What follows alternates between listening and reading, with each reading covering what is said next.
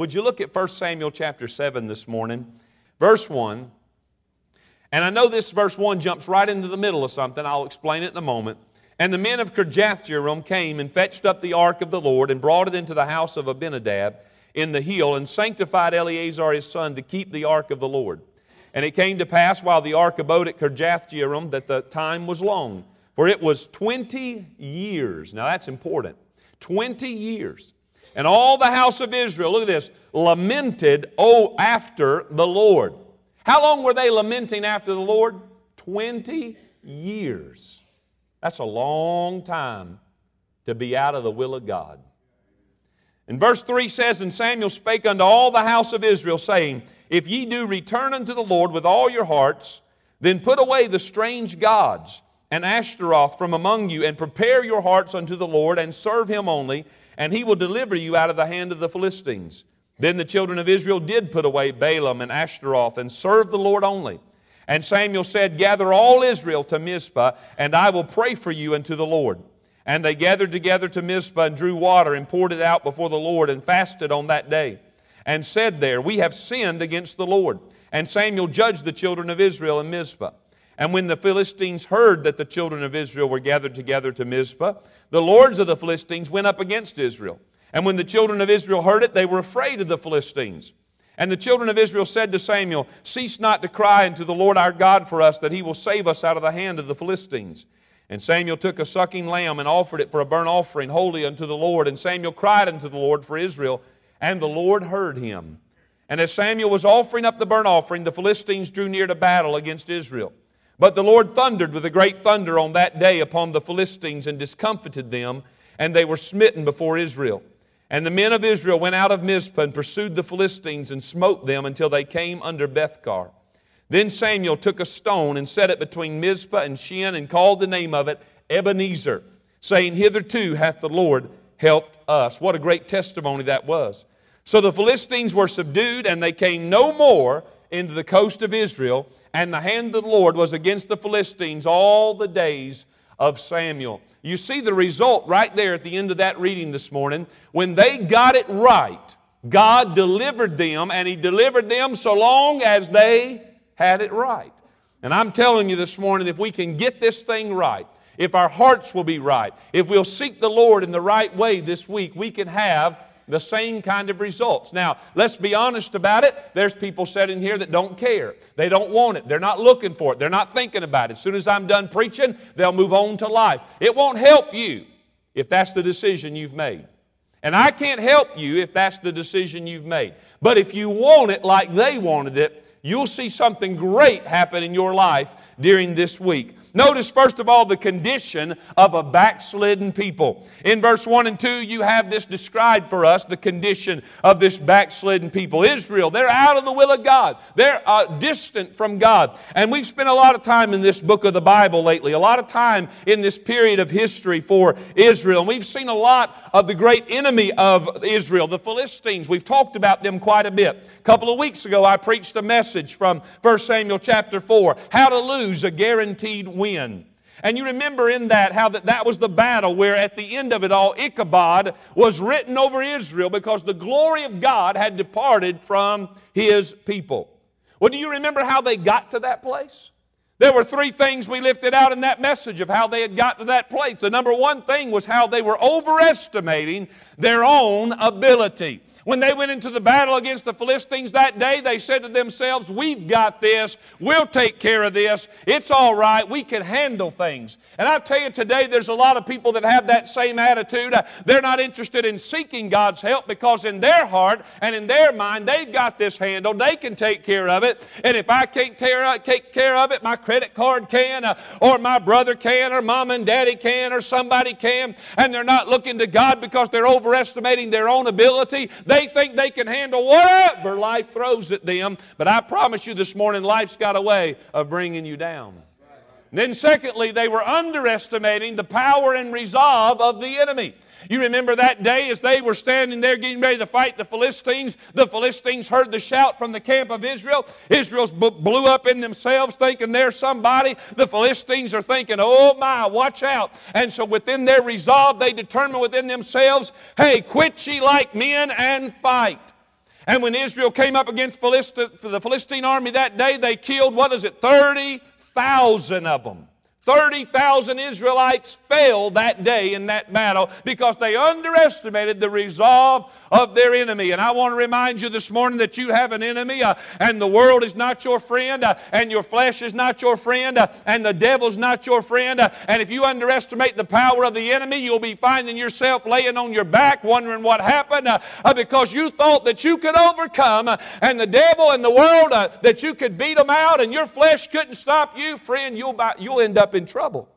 And the third thing they did was they left God completely out of the equation. They overestimated themselves, underestimated the enemy, and left God completely out of the equation. Sure, they brought the ark into the camp. Remember that? They went and got the ark of God, brought it down into the camp, and sure, they shouted.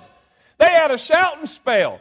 They had a good old-time fundamental camp meeting down there. I mean, they shouted it out, and they uh, shouted some more. And I mean, the Philistines could hear them, but you know what it was? It was nothing but them in their flesh having a little spiritual religious hootenanny, and God was nowhere in it. Now, I don't care how loud you shout, and I don't care how much you claim to know God. Friend, if you aren't walking with God, if you can leave the church house and live like a heathen and not have a desire for the things of God, it's your flesh, and you have no power with the Lord. They left God completely out of the equation. It was all emotion-driven. Emotion-driven worship. Humanistic worship. It was look at us, look at me. Look at me, look at me. Huh? That's where a lot of the singing is today. That's where a lot of the preaching is today.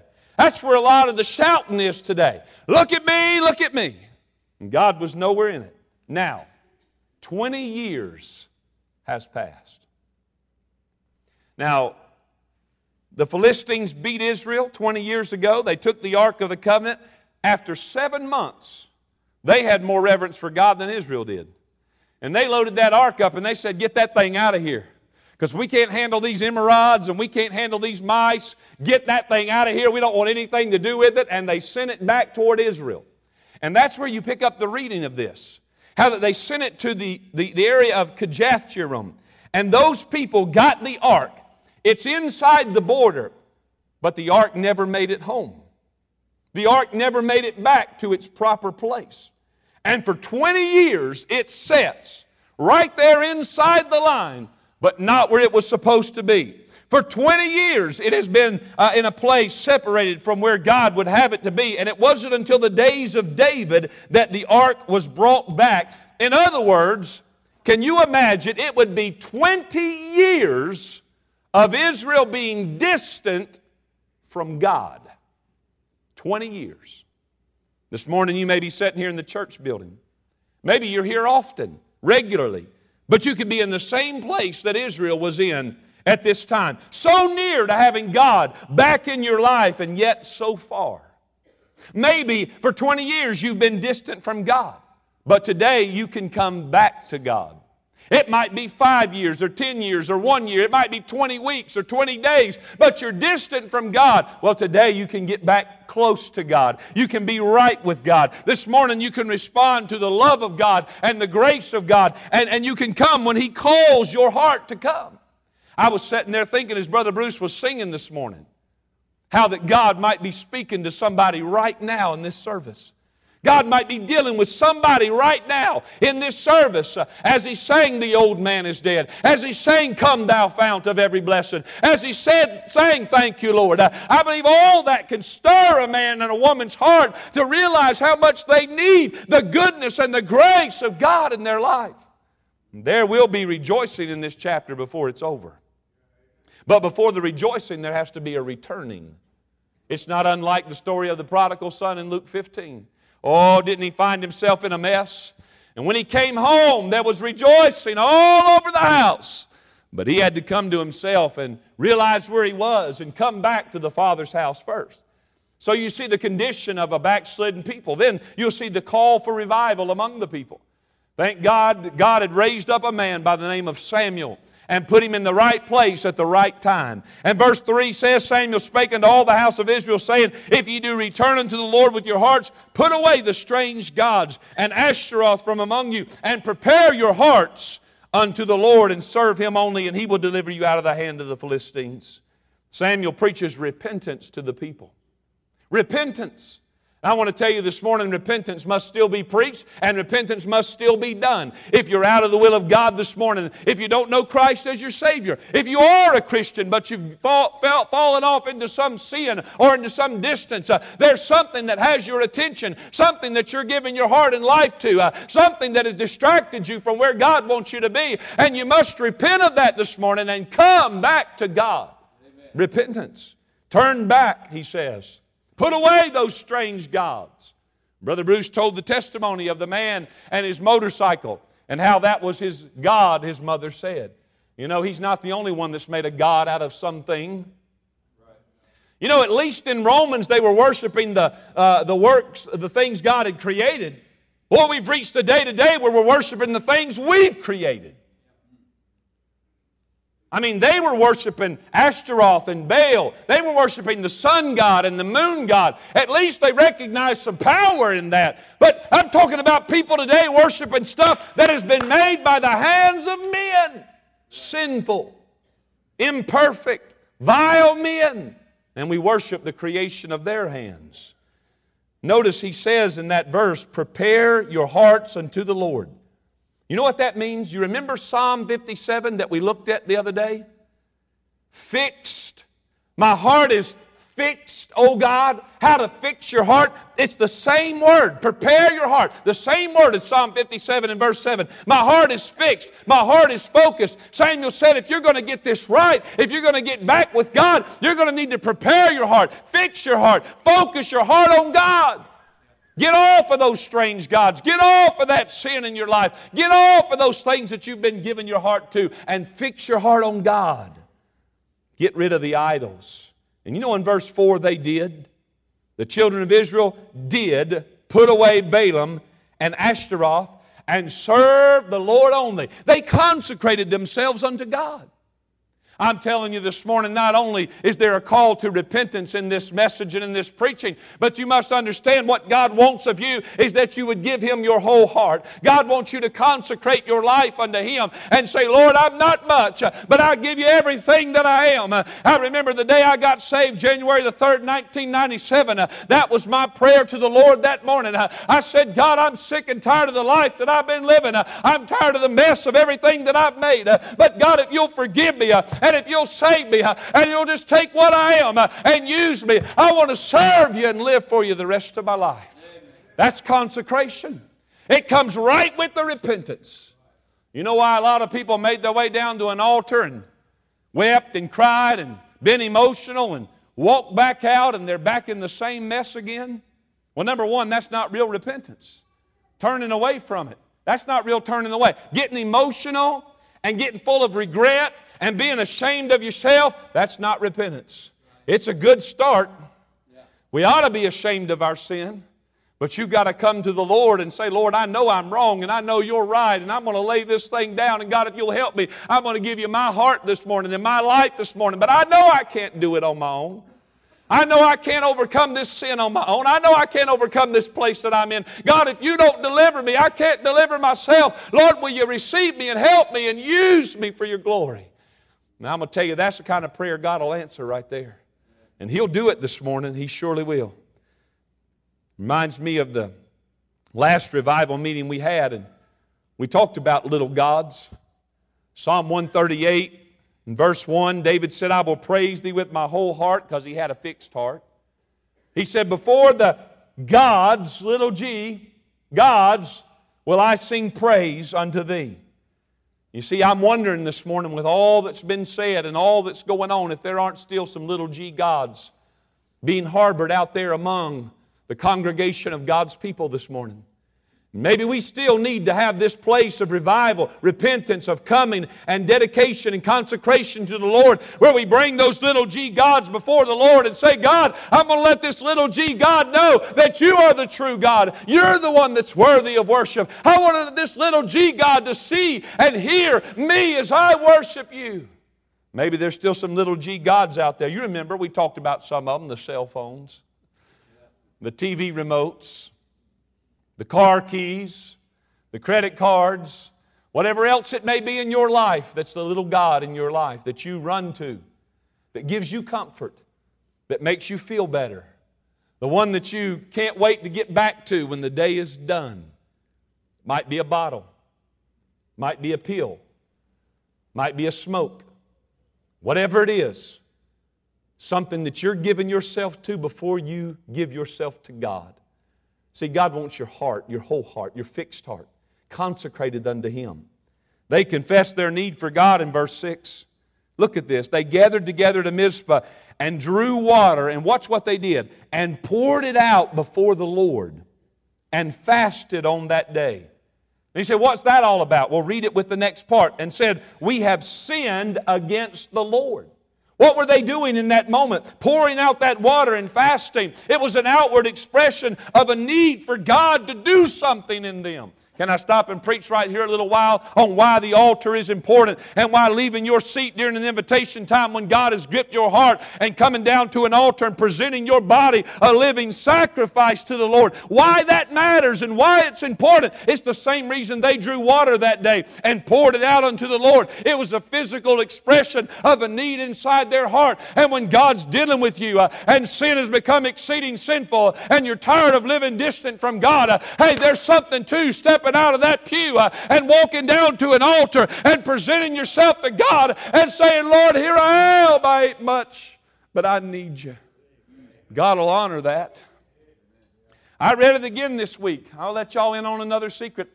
I prayed about it the other morning. I said, Lord, I finished First Samuel again. Is it time to move on? And I couldn't move on. And I started reading it all over again. And I come across that verse one more time. God said, they that honor me will I honor. You know, if I could encourage you to do anything this morning, it would be honor God this morning. Whatever He's saying to you, however He's dealing with you, it might be sin. It might be something you've been doing that you shouldn't do. It might be something you've not been doing that you ought to do. And God's dealing with you about that this morning. If you'll honor God by coming to Him, He will honor you this morning. They confess their need for God. You know, people are getting serious when they're finding altars and pouring their heart out to the Lord like water. When they're fasting, leaving off food, leaving off pleasures, it could be necessary things or unnecessary things. But they say, Lord, I'm not interested in that. I just need you this morning. I just need you right now. They said, we have sinned against the Lord. That's a true prayer of repentance, isn't it? Didn't the prodigal pray that? Luke chapter fifteen and verse eighteen, I will arise and go to my father and say unto him, Father, I have sinned against heaven and before thee. Who was the sin against? It was against heaven. It was against God. This morning your sin is against God, and that's why your sin has separated you from God. That's why this morning, if you're a child of God, but you're distant from God, there's something in your life that has caused that separation. There's something between your soul and the Savior this morning, and you need to make that right with God today. Bring that thing, confess that thing to the Lord. Did David not pray this in Psalm fifty-one and verse four? He said, against thee, thee only have I sinned and done this evil in thy sight. I'm going to tell you this morning, there is no way to get right with God without repentance and confession. So is there something this morning that you need to bring to Him? And then notice this, the challenge. The challenge to the seriousness of the people. In verse number seven, after they've confessed, they've got right, they've got it all. I mean, they're, they, they want to serve God. Samuel's prayed for them. Samuel's preached, and they've, they've come. They've responded to the altar. I mean, you talk about an altar call that day. They came to the altar pouring out water, fasting, spending time in prayer. And look what happens, verse seven. And when the Philistines heard, ah, didn't I tell you? The enemy's not going to leave you alone. And as soon as you get right, As soon as you settle in your heart, Lord, I'm tired of running. I'm tired of living astray. I'm tired of being cold. I'm tired of being indifferent. I'm tired of not being a part of what's going on at the house of God. I'm tired of being a nominal Christian. I'm tired of being a nominal church member. I'm going to get in there and I'm going to serve the one who died for me and rose again. As soon as you do it, watch out. The Philistines heard that the children of Israel were gathered together to Mizpah. They heard about a meeting going on, amen? You reckon the devil's heard about any meetings going on around here lately? I promise you he has. Because I can tell you from this pulpit that what we're doing around here, what we're trying to do around here, there's no showmanship to it. There's no interest in making a name for ourselves. Uh, we don't care if anybody else knows about it per se as far as our name and our part. Uh, but what we want is for God to be glorified uh, and His people to be right. Uh, and we want to have the power of God on our lives so we can reach people for the glory of God and see them saved and see them walking right with God. And I promise you that'll get the attention of the enemy. You know who the devil don't bother? He don't bother them people that got the ark of God in the camp and just shouting it out, but God ain't twenty miles near it. Oh, he don't care about a shouting meeting. The devil don't care about it when we're all swinging from the chandeliers and hopping and hooting and hollering. He don't care about that. You know what he cares about? When people are on an altar broken and weeping and calling on God. You know what he cares about? He cares about when the preachers in the church are spending time praying. When the preachers are opening that book and they're not leaving it until they get something from God to give to the people, that'll get his attention. You better be ready for it. See, they challenged the seriousness of these people when they came. Oh, they're going to get right. The enemy's going to return. I'm telling you, victory yesterday is not going to be enough for today. What do you mean by that, preacher? I've got a reality check for you. The enemy's going to return. You're going to be tempted. You're going to be tested. You're going to be tried over and over and over. The devil hates you. This fallen world uh, has been hijacked and deceived uh, uh, to corrupt you. Uh, and your low-down, dirty flesh is a traitor living inside of you. Right.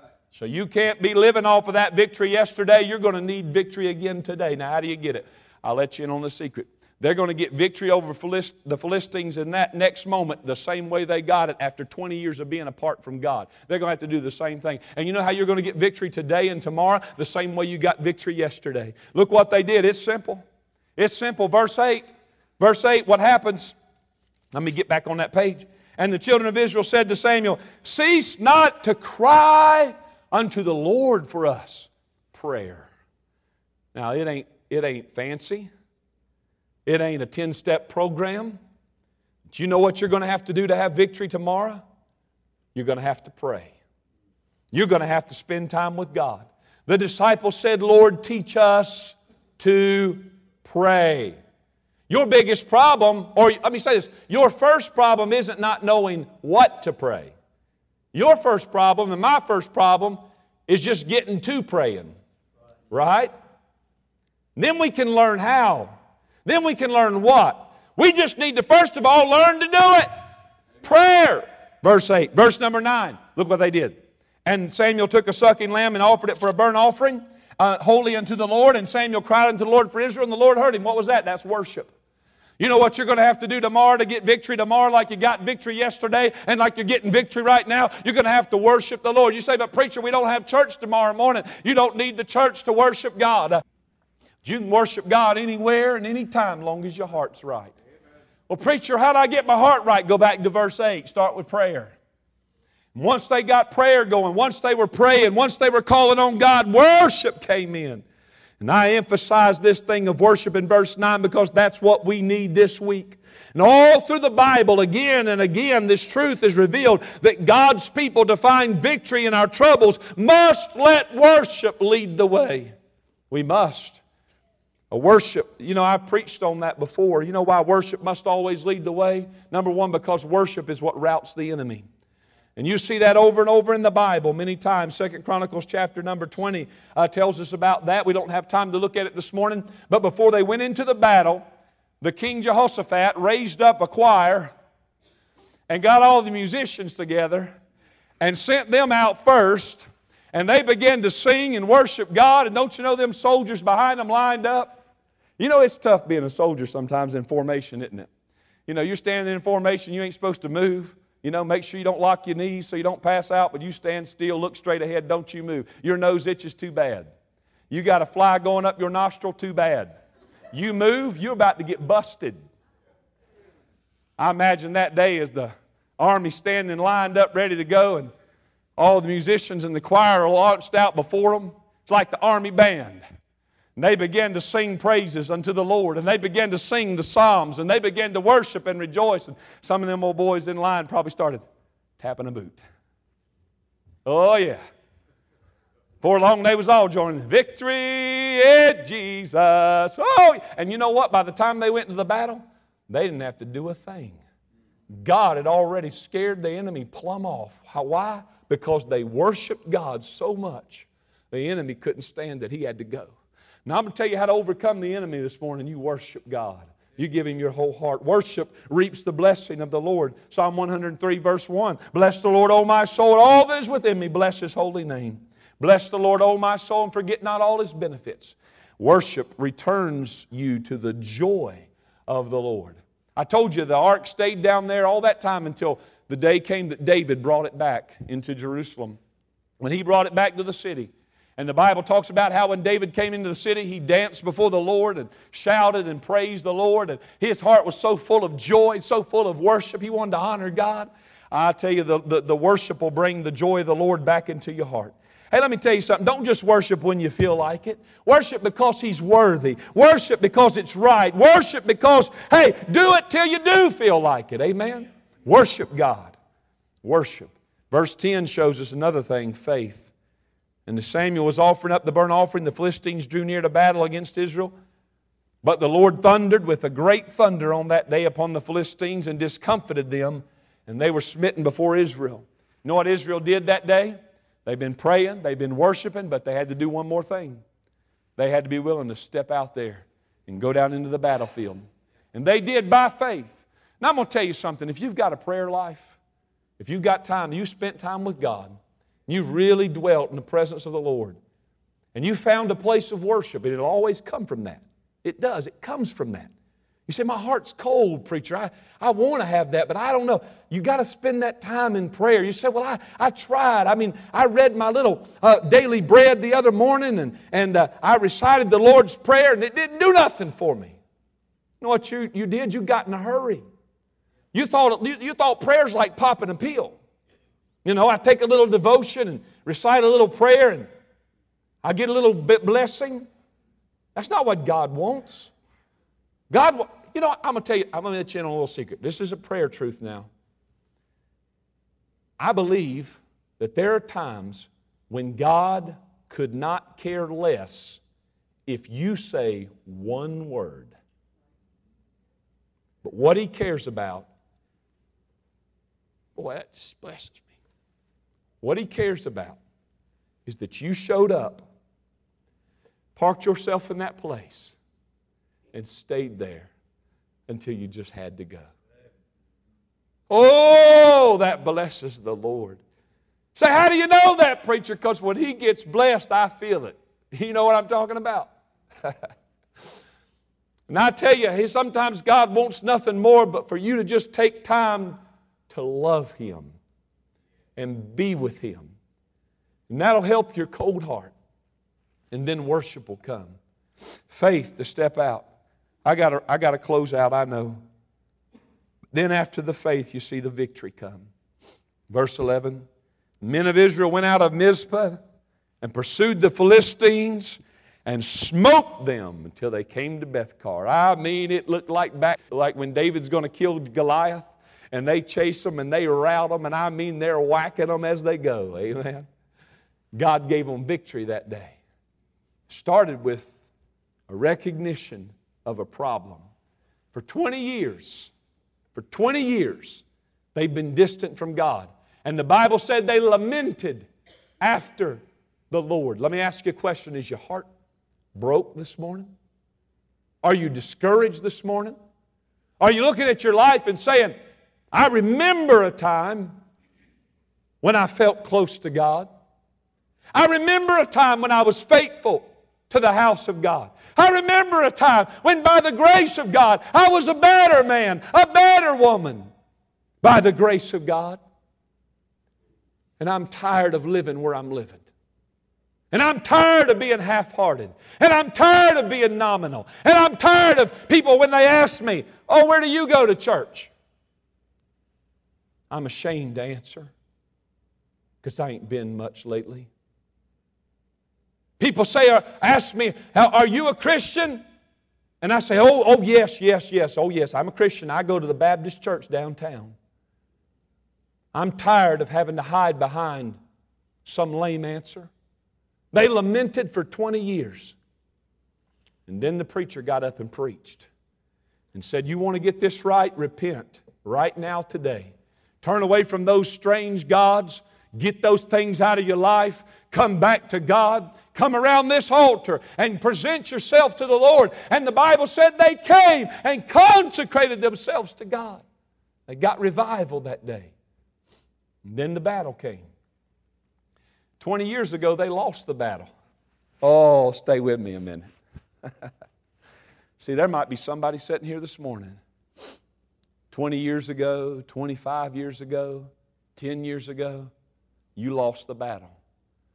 Because you were believing too much in you, not enough in God. And it's been years of being away from God. See, twenty years ago, they lost the battle. But on this day, they won the battle.